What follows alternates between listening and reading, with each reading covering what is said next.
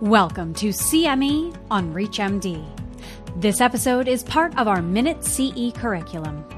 Prior to beginning the activity, please be sure to review the faculty and commercial support disclosure statements as well as the learning objectives.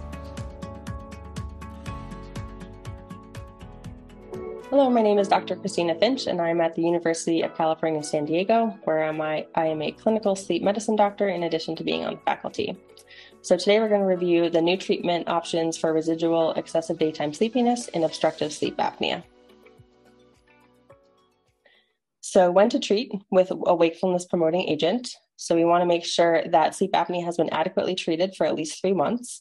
Any comorbidities have been addressed and optimized in their treatment as well. And despite this, 14% of people with sleep apnea have been shown to have residual excessive daytime sleepiness. So you will see these patients in your office and it is important to address them.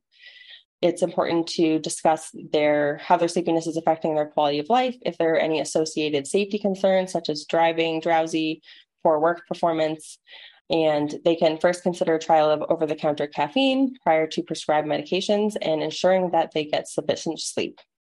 So, we usually recommend starting with a four to six week trial um, ensuring sleep apnea is well controlled, and then discontinuing a medication based on its possible side effects.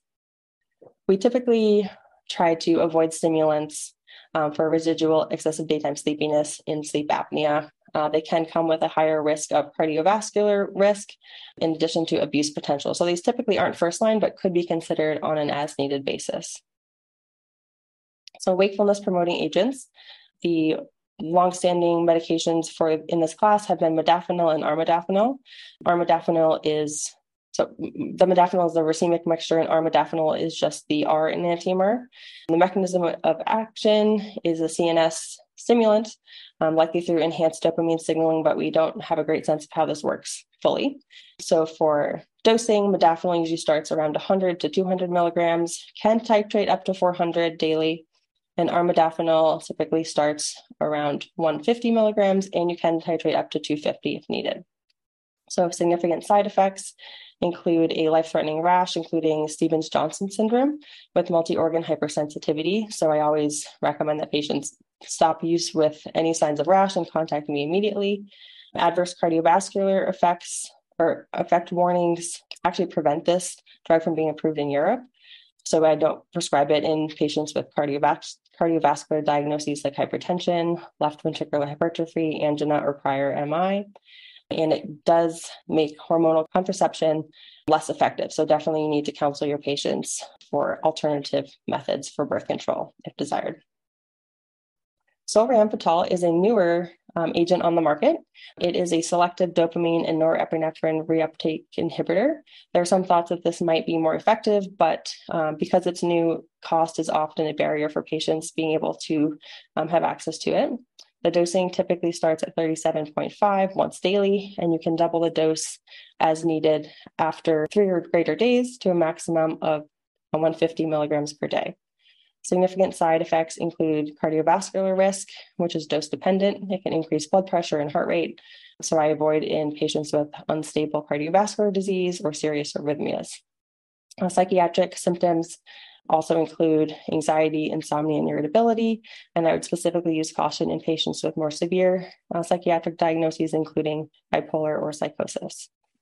Um, it does have the potential for abuse, so I always use caution in patients who have a history of drug or alcohol abuse, and it does need to be renally dosed um, in patients with kidney impairment in review of new and emerging therapies for treatment of residual sleepiness in obstructive sleep apnea.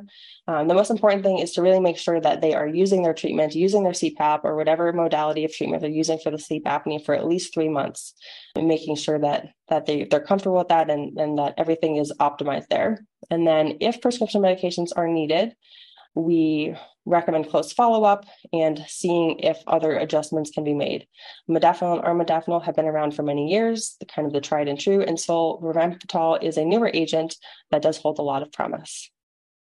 Thank you so much for reviewing the um, new and emerging therapies for treatment of residual sleep, uh, sleepiness in OSA.